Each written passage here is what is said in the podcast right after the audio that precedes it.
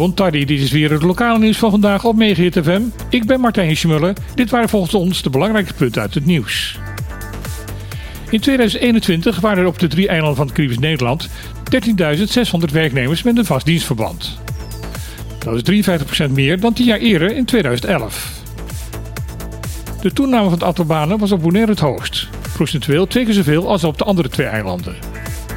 84% van alle vaste betrekkingen binnen de BES zijn op het grootste eiland te vinden. Van 2011 tot en met 2021 was de horeca op Bonaire en Saba de sector waar de grootste groei heeft plaatsgevonden. Op Saba is het aantal banen in die sector zelfs verdubbeld. Maar op Sint-Eustatius bleef het aantal horecabanen de afgelopen 10 jaar gelijk. Op alle BES-eilanden behoort de horeca ook tot de groep ondernemers die hun werknemers het slecht betalen. Voor een goed salaris kun je op Bonaire het best gaan werken bij de financiële dienstverlening, energie, water en afvalbeheer of het onderwijs.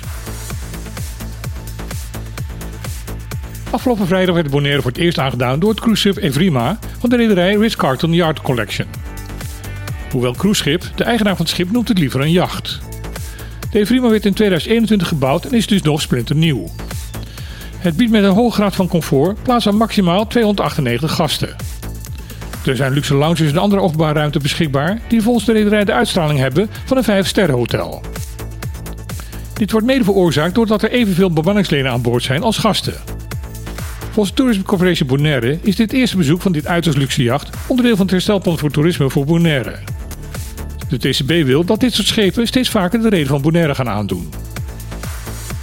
Een ander onderdeel van het herstelplan is dat Bonaire voortaan per dag nog maar door één cruiseschip tegelijk bezocht mag worden. Tot nu toe kwam daar nog maar weinig van terecht, maar volgens havenmeester Gunther Flanagan komt daar nu snel verandering in. Volgens hem heeft het eilandbestuur voor het huidige seizoen al diverse schepen verplaatst naar een andere dag of zelfs gecanceld. Hij zegt dat vanaf april het niet meer kan voorkomen dat de twee cruiseschepen tegelijk in de haven liggen. Ja, verwachten kunnen klanten van het MCB vanaf medio 2023 via de betaalmethode Send2 online betalen bij bedrijven die op de Nederlandse Caribische eilanden zijn gevestigd.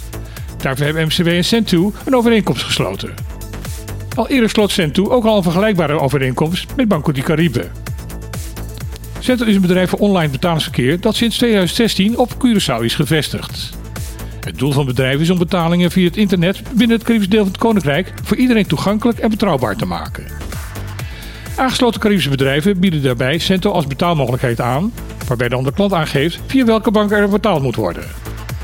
Cento stuurt deze klant dan naar de gekozen bank waar de eigenlijke transactie plaatsvindt.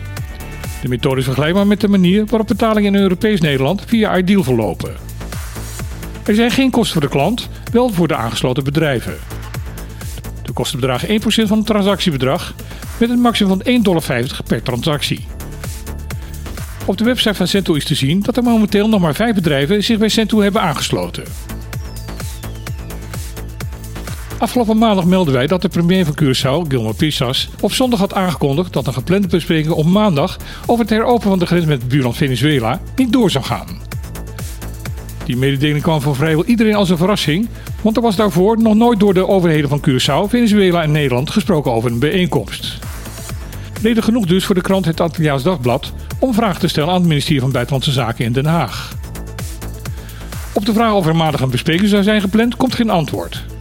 Wel dat er hard wordt geprobeerd om het eind van deze maand een overleg met Venezuela te plannen. Uit de antwoorden van Den Haag is op te maken dat er op die bijeenkomst een aantal knopen doorgehakt zouden moeten worden. PZK zet daarbij in op het zo snel mogelijk heropenen van de grens voor maritiem verkeer. Nadrukkelijk wordt daarbij gezegd dat dit inclusief de bekende barkjes zou moeten zijn. Dat betekent dat in dat geval de APC-eilanden weer toevoer gaan krijgen van verse groenten en fruit uit het buurland. De woordvoerder van het ministerie zegt in zijn antwoorden niets over een eventueel herstel van het vliegverkeer met Venezuela. Dit was weer het lokale nieuws op Megahit FM van vandaag. Iedereen nog een hele mooie dag gewenst en dan graag weer tot morgen.